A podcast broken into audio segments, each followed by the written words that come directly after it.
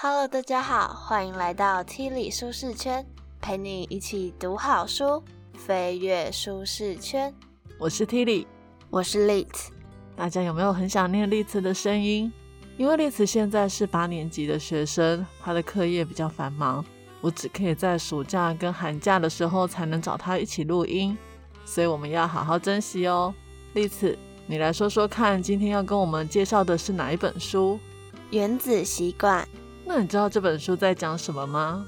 知道啊，每个微小的改变累积久了，就会像银行复利成长那样，利滚利，变成很厉害的习惯。很棒棒哦。那你有听说过一天百分之一的改变，一年之后会变多少吗？是一点零一的三百六十五次方，也就是三十七倍。整本书你也只跟我讲过这个东西而已。呵呵，《原子习惯》呢？这本书从二零一九年就开始很红，它很常荣登各大书店的畅销排行榜冠军，所以应该很多人都知道这本书在讲什么。今天呢，我想要用另外一种方式来讨论这一本书，让有看过《原子习惯》的人可以复习，让没看过的人也可以了解如何养成好习惯，戒掉坏习惯。所以是要怎么进行啊？就是我会跟你介绍原子习惯中行为改变的四大法则，然后我们在一起讨论怎么样用这些法则来改变你跟我的坏习惯，建立好的习惯。好啊，你的坏习惯一定比我多，我们就检讨你就好了。你的坏习惯才多嘞。好了，我们先来介绍习惯的四个阶段模型：提示、渴望、回应、奖赏。有听过上一集为什么我们这样生活那样工作的听众，应该会发现这四个阶段跟上一本书讲的不太一样。在那本书讲到的习惯公式是提示、行为跟奖赏，但那本书也有讲说要加上渴望，习惯才会养成。而《原子习惯》这本书的作者，他在书里面也有谈到为什么我们这样生活那样工作那本书的内容。作者说，他是把那一本书没有讲完的一些具体做法继续讲给大家听，而且他把公式做了一些调整，变成是提示、渴望、回应、奖赏。这边的回应其实就是上一本书的行为，所以基本上来说，两本书所表达的习惯公式是一样的。好，那我们就开始吧。本集的 podcast 将带来以下四个部分：一、让提示显而易见。二，让习惯更有吸引力；三，让行动轻而易举；四，让奖赏令人满足。习惯改变的第一个公式就是要提示，而且那个提示要非常容易被看见。通常比较常见的提示有两种，就是时间跟地点。例如说呢，像我每天早上八点钟闹钟响了之后，我就会起床。然后把闹钟关掉，再继续睡。或者是呢，当我一到了公司，就是地点，我就会马上打开电脑。那你呢？我的话就是早上八点半钟声响了，就会飞奔回教室上课。这是习惯吗？这不是规定吗？那我可能只有规定，我没有习惯。我还有一个，你不要笑吗？我还有一个，就是每天回到家第一件事就去洗手。嗯，这个例子很好。因为疫情的关系，我们全国的人民应该都已经养成了这个好习惯了吧？我还没有疫情前就这样了呢，因为我不这样做会被爸比骂。没错，在我们家没有洗手就会被骂。很多人想要养成新的习惯的时候，他们很常会失败，然后他们就会归因说是自己的意志力不足，或者是没有足够的动机。其实不是他们缺乏动机，或是被激励。而是他们根本就没有清楚的提示来提醒他们去做那件事，所以我们一定要给自己一些提示，才会去做新的习惯。哦，这样让我想到一件事：我以前在国小的时候，我就会写一张纸条，然后上面就会写说我早上要穿衣服，然后再穿袜，然后再去上厕所，再去吃早餐，再去收便当，再刷牙，因为那个时候都很容易忘记。但是后来就不需要纸条了，因为每一件事都会记得做到了。嗯，真的是这样。我家女儿很常忘了收便当盒，然后呢就要到学校让老师借她便当盒。不过啊，如果你的提示设计的不好，有可能还是会忘记。像我每天都要吃药，然后我之前就是用手机的闹钟提醒自己，可是很长，我在提醒的时候刚好是我在上班，刚好在忙的时候，然后我就把手机闹钟关掉，想说忙完了再吃，结果就很长都忘了吃。所以作者说呢，最好的提示其实就是善用习惯堆叠。习惯堆叠就是你做完了目前已经存在的旧习惯之后，再去执行新的习惯。就像丽子每天都要吃早餐，吃完之后就去收便当盒。那我呢，因为常常忘记吃药嘛，所以我就改成我每次只要吃完午餐回到位置上的时候，我第一件事就是吃药。这样一改就好多了。因为呢，我每天一定都会吃完午餐回到位置上。这个是已经存在的旧习惯，我只要再把吃药的新习惯跟它绑在一起就好了。那放假的时候怎么办啊？你又不会回到办公桌。你好聪明哦，我就是这样，我假日就马上会忘记要吃药。就像我每天回家都会把便当丢到地上，然后就完全看不到它，就会忘记要洗。所以呢，提示除了可以用习惯堆叠之外，还有一个好方法就是环境的设计。就是把新的习惯跟特定的一个情境连接在一起。像我最近在吃中药，我就把我的药包分成两大份，一份放在客厅最显眼的地方，一份放在床边。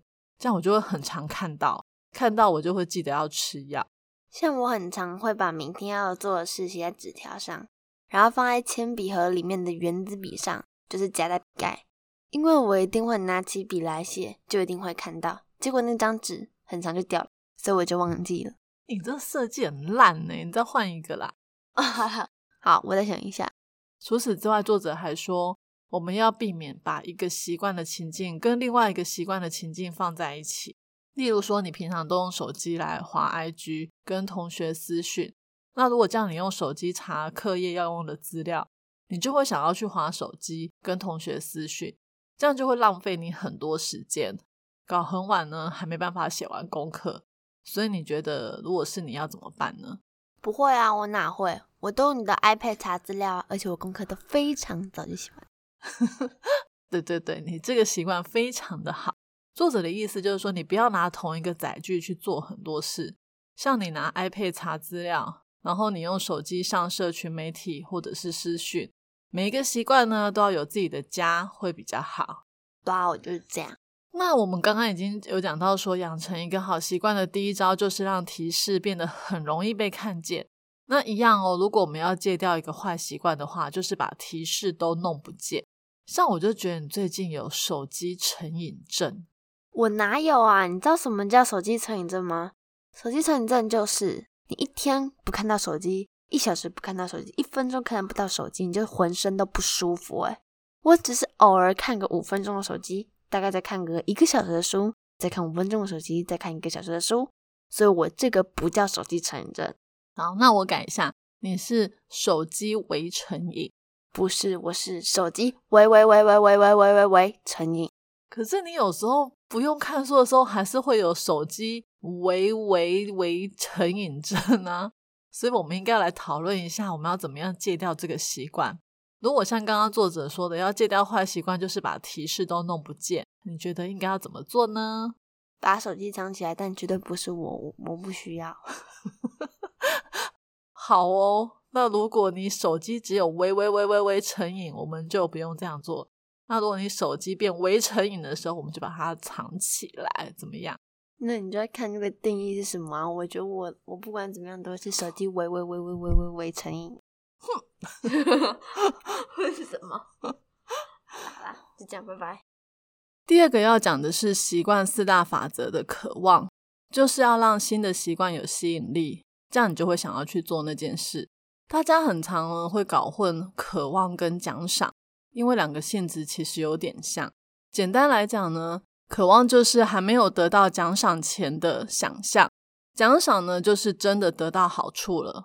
通常会让我们采取行动，是因为我们一开始对奖赏就有渴望，而不是真的拿到奖赏。而很多习惯没有办法养成，其实是因为那个习惯没有太大的吸引力，让我们没有办法渴望它。就像呢，下班要去运动，虽然我们知道运动对身体很好，可是呢，真的要让身体变好，也要好几个月以后的事。那这种长期的奖赏很难去吸引我们想要做，而我们每天其实要面对的问题，反而是下班就已经很累了，怎么会想要去做更累的事呢？所以一样的，如果你以为呢自己是因为意志力不足，没有办法养成运动习惯，其实不是意志力的问题，而是运动本身就没有引起你的渴望。那怎么办？我也超讨厌运动的，可是运动又没有吸引力。万一我哪天变得超级胖，需要减肥怎么办？你这么说，我觉得很有可能诶，因为你整天都一直吃又不运动。哼，作者呢在这一章要教我们有一招很厉害哦，叫做诱惑捆绑。刚刚前一章的那个提示不是有教一招习惯堆叠吗？就是呢，在一个已经存在的旧习惯后面，再加做一个新习惯。那这时候呢，我们再加一个元素，叫做诱惑捆绑，就是在新习惯之后，再加上一个你想要做的事。像你不是有手机微微微微微成瘾症吗？那你就可以在拿起手机的时候，先做十下仰卧起坐，然后再跟同学私讯。拿起手机呢，是你的旧习惯。仰卧起坐是你想要养成的新习惯，而跟同学私讯是你的渴望。这样绑在一起之后，你就会想说：因为我想要跟同学聊天，那我就可以顺便养成运动的习惯。你觉得这个方法是不是还不错？要不要试试看？我才不要嘞！我只有五分钟可以看手机的时间，还要做十下仰卧起坐，也太浪费时间了吧？我觉得呢，可以在读书前做十下的仰卧起坐。浪费我的读书时间，这样我比较愿意做，哈哈哈！好聪明哦。书里面呢还有讲到一个例子，我觉得也很棒，就是有一个男生他很喜欢追剧，然后他又想要在追剧的时候运动，那他有一个很厉害的专长，就是改造一些机器，就他就改造了一台健身的脚踏车。那个脚踏车呢，就是你一定要踩到一定的速度才能够播放 Netflix，意思就是只要它一慢下来。Netflix 就会暂停，所以呢，他就把这个渴望追剧跟运动习惯绑得超紧的，有没有很厉害？网友还说他这个叫做用追剧干掉肥胖。你可以帮我买一台那个脚踏车吗？对，我觉得这东西一定要拿来卖，一定会大赚。好，那一样的，我们如果要把习惯变得有吸引力，才会让我们养成好习惯。那如果要戒掉坏习惯，就要把渴望弄不见，或者是变得一点吸引力都没有。书里面有讲到说怎么教人家戒烟。作者说他有碰过一个朋友，是看了一本叫做《一千万人都说有效的轻松戒烟法》，就看这本书哦，戒烟成功，我觉得超神奇的。这本书呢是怎么办到的呢？其实他用的方法就是让抽烟的人觉得对抽烟不再有渴望。因为他把各种跟抽烟有关的提示都重新赋予了新的定义，像是你以为要靠抽烟才能交到朋友，但这是错的，一根烟不抽都能够交到朋友；或者是你以为抽烟可以帮你消除压力，其实根本就不会，它不会放松你的神经，只会摧毁你的神经。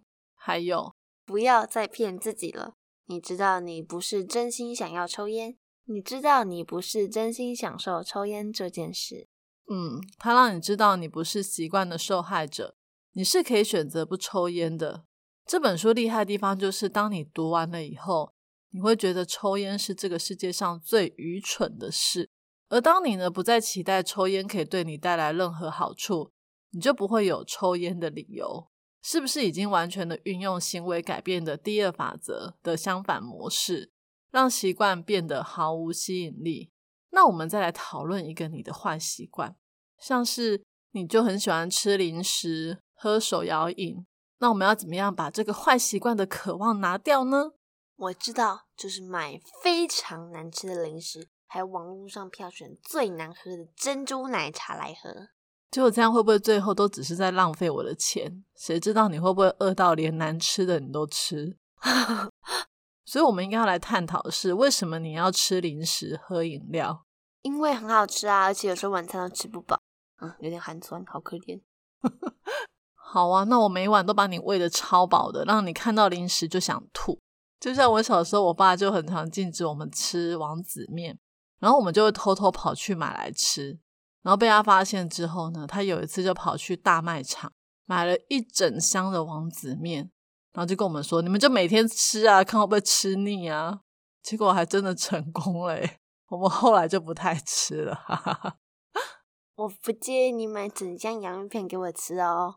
哎，我有想到一个好方法，就是我去找一款滤镜，那种把脸变胖的滤镜，然后帮你拍一张照片，然后贴在你的钱包上。这样你去买手摇杯的时候，就会先看到自己变胖变丑的样子，你就不会想要买了。你觉得怎么样？非常不错。我们现在要来进入第三部分，就是行动，让行动变得轻而易举。像我之前不是说想要养成运动的习惯吗？我可以给自己明确的提示，例如说在电视机旁边呢，就贴一张说看电视要运动。再来就是我可以增加渴望，例如。运动完之后，我可以吃半包的洋芋片。可是呢，我常常可能还是会因为天气太冷，看电视的时候就会一直窝在沙发，连动都不想动。所以第三个部分，作者要教我们的是怎么样克服人的惰性。例子，你有听过三分钟热度吗？有，就是三分钟后就不喜欢了。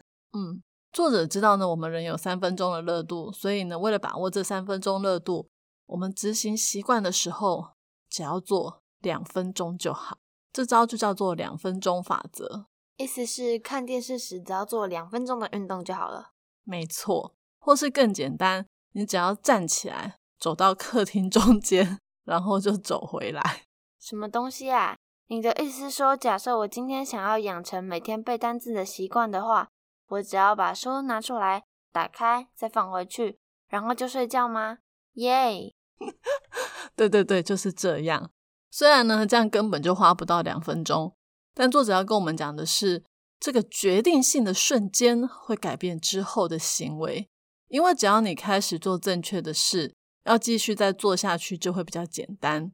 也就是说，你要养成一个困难的习惯之前，你只要先养成入门的习惯就好。像是你想要做三十分钟的瑜伽，变成只要拿出瑜伽垫就好了。或者是呢，你每天晚上睡觉看书呢，你就变成只要看一页就好了。越是把一个过程的开头仪式化，就越有可能进到呢你想要做这个习惯的专注状态。就像每次健身前都要做暖身运动，就会让自己更容易进入状况，而且做的比期望的少，好过什么都没做。再来就是这种方式之所以会有效，是因为它强化了你想要建立的身份。如果你连续五天都出现在健身房，就算只待两分钟，你也会开始认为你自己就是 会运动的人。那我每天都背一个单字就好啦？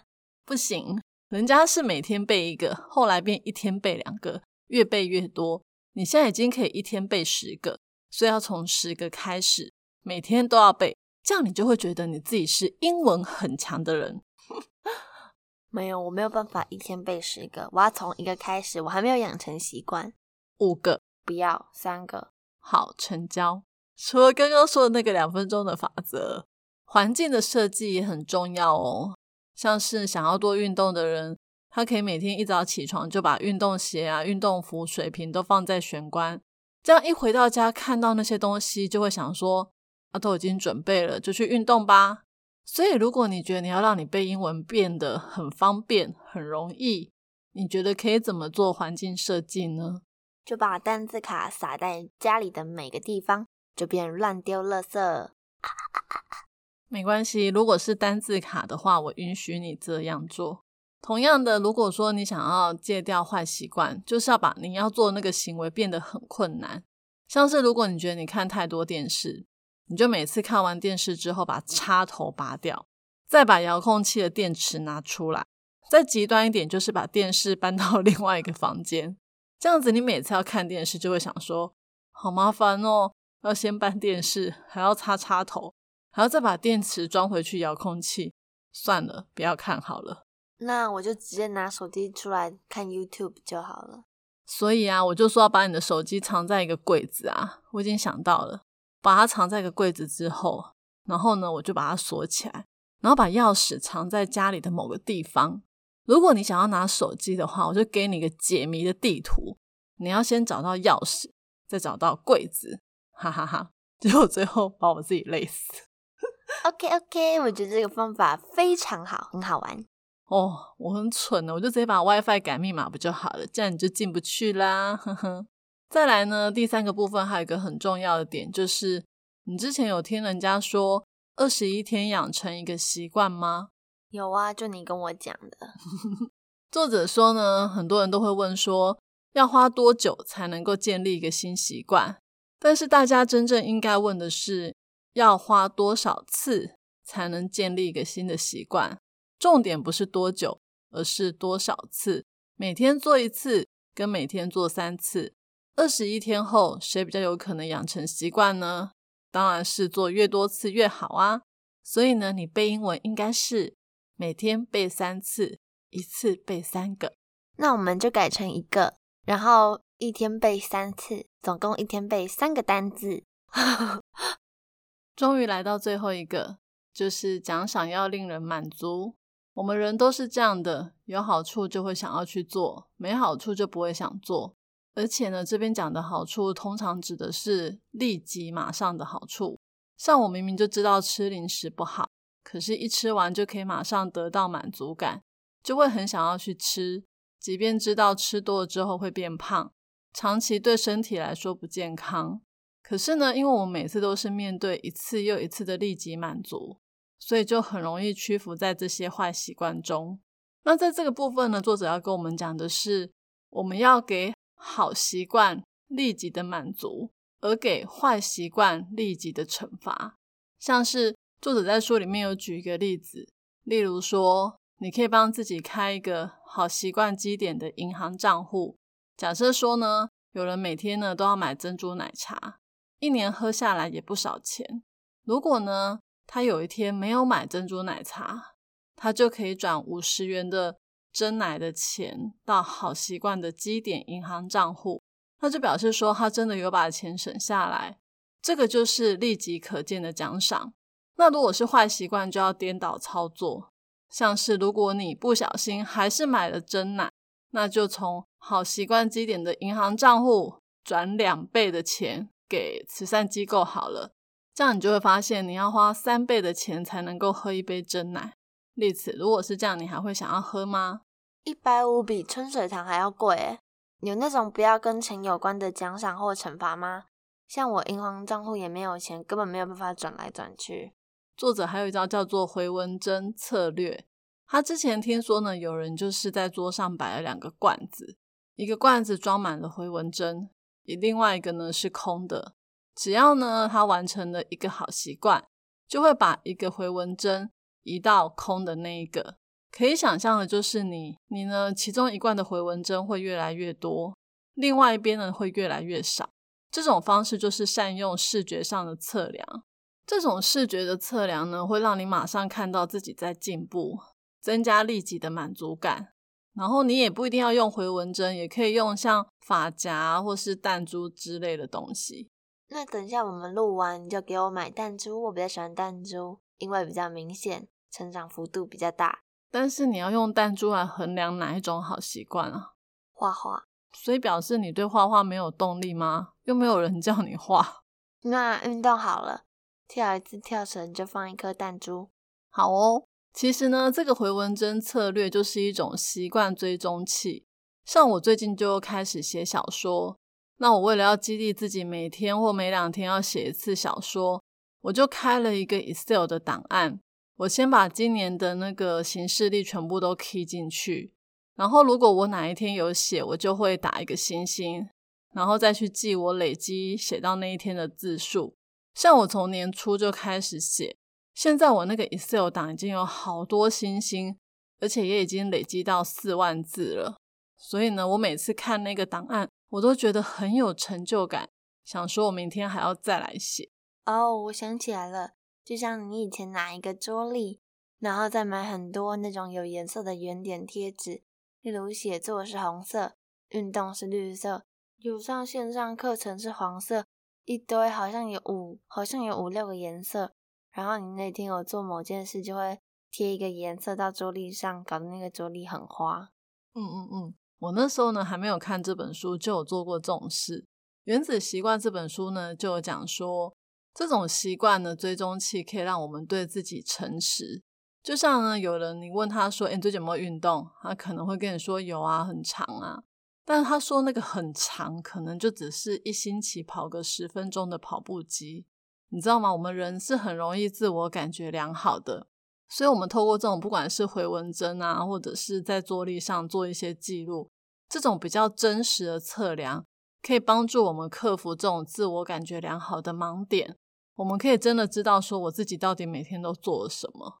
像你们之前就叫我要每天整理书桌，有整理就在白板上画一杠，然后如果没有整理就要罚钱，这也算习惯追踪吗？对啊，因为我们要让你知道，说你其实是有能力整理的，而且呢，你很常偷懒都不整理，所以要罚钱，不然你就会忘记。你看我这样做，同时有习惯追踪，又给坏习惯立即的惩罚，有没有跟作者说的一模一样呢？可是我后来也没有养成整理书桌的习惯啊。对，所以我觉得我应该要再改良一下，我们要用桌历，不是在白板上画一杠。而且我们也没有确实的罚钱，因为你每天都在那边跟我喊说你很穷，我哪有？好啦，你没有。对，作者有说，因为呢，我们在养成习惯的时候，很常遇到挫折。如果呢心情不好的时候，就会常常忘记说自己其实已经做过非常多的努力。那只要看一下之前的那个习惯追踪器的记录，就会觉得比较有动力，相信自己呢还是可以再突破那个瓶颈，再努力一下。可是只看到桌历上画一杠，对我来说不算奖励耶。我想要更大的奖励。嗯，那个再说。我知道你一定是要讲钱，你这个死要钱的。哼，没有，你买 Stray Kids 的东西给我也可以。啊，不过啊，我想要讲一下，我之前不是用那个桌立，然后贴一堆贴纸吗？后来大概几个月之后，我就不想弄了，因为我觉得压力好大哦。我每天呢下班看到那个桌立，就会想说。哦，我好多事要忙哦，我要写作，要运动，还要上线上课程。我上班一整天已经很累了，我什么都不想做，只想要耍废。所以呢，后来他就失败了。这个就像我在上一集为什么我们这样生活那样工作有讲到，意志力呢就像人体的肌肉，如果白天你就已经把它都用光了，那晚上就没有办法再运作。所以我这一次写作呢，我就不用桌历，我也不要买一堆贴纸。我直接用电脑记录，而且我只记写作这件事。这样的话呢，如果我下班的时候还愿意打开电脑，表示我还有意志力，而且我只要写作就好，不用去想说我还要运动啊、上课。这样的设计对我来说，电脑就是提示，渴望呢就是写书的成就感，行动就是每天都写一点，两分钟也好。奖赏就是在 Excel 上面多一颗星星。累积更多的字数，有没有很不错呢？很不错，超级不错，不错到爆炸。最后再来讲一个，我们一开始不是说原子习惯是每天进步百分之一，一年就会有三十七倍的成长吗？这是一个复利、利滚利的概念。所以呢，要养成一个好习惯，最重要就是不要中断，因为只要你一中断，这个复利就没有办法累积。所以作者最后跟我们讲的就是，你的原则就是不要错过两次。例如说，你一个礼拜里面可能会因为公司突然有事要加班，没有办法下班去运动，那没有关系。但是在没有加班的日子里，你还是要运动。也就是说，你可以忍受有一次的突发事件没有办法执行你要做的事，但是不要让自己连续两次都这样。所以，例此。你只有在考完试的那一天可以放松，不用背单字，隔天就要开始背单字喽。那假日你可以休息一下吗？不行，因为不能中断两次。那我每个礼拜都休星期六好了。好哦，上帝说一个礼拜还是要休息一次的。好，今天的说书就说到这里。最后来讲一下看完这本书的感想。丽次，你先说。看完这本书，我觉得印象最深刻的就是。两分钟法则，我最喜欢这个的原因是因为很容易养成这个习惯。例如，如果想要养成运动的习惯，就只要先做两分钟，每天再多加一分钟就好了。这样对我来说会比较轻松，没有压力。我觉得这本书真的是超级无敌实用的。书里面讲的方式其实都不难执行，难怪会一直蝉联畅销书排行榜的第一名。我其实还有一个点没有讲，就是改变习惯要从改变身份认同开始。这个我觉得蛮重要的。你要先相信你自己是哪一种人，你才能真正成为那一种人。就像我要先相信自己真的是小说家，我才可以不断的在小说这条路上精进。而丽慈，你也是，你要相信自己是功课好的人，这样子你就会一直想要好好读书。今天我要送给大家的三个知识礼物，分别是：一、习惯堆叠加诱惑捆绑加两分钟法则加习惯追踪，让你简单养成好习惯；二、用好的环境设计来增加提示，简化行为，增加你做的几率；三、每次的好习惯都是在改变身份认同。而有了正确的身份认同，就更容易坚持好习惯。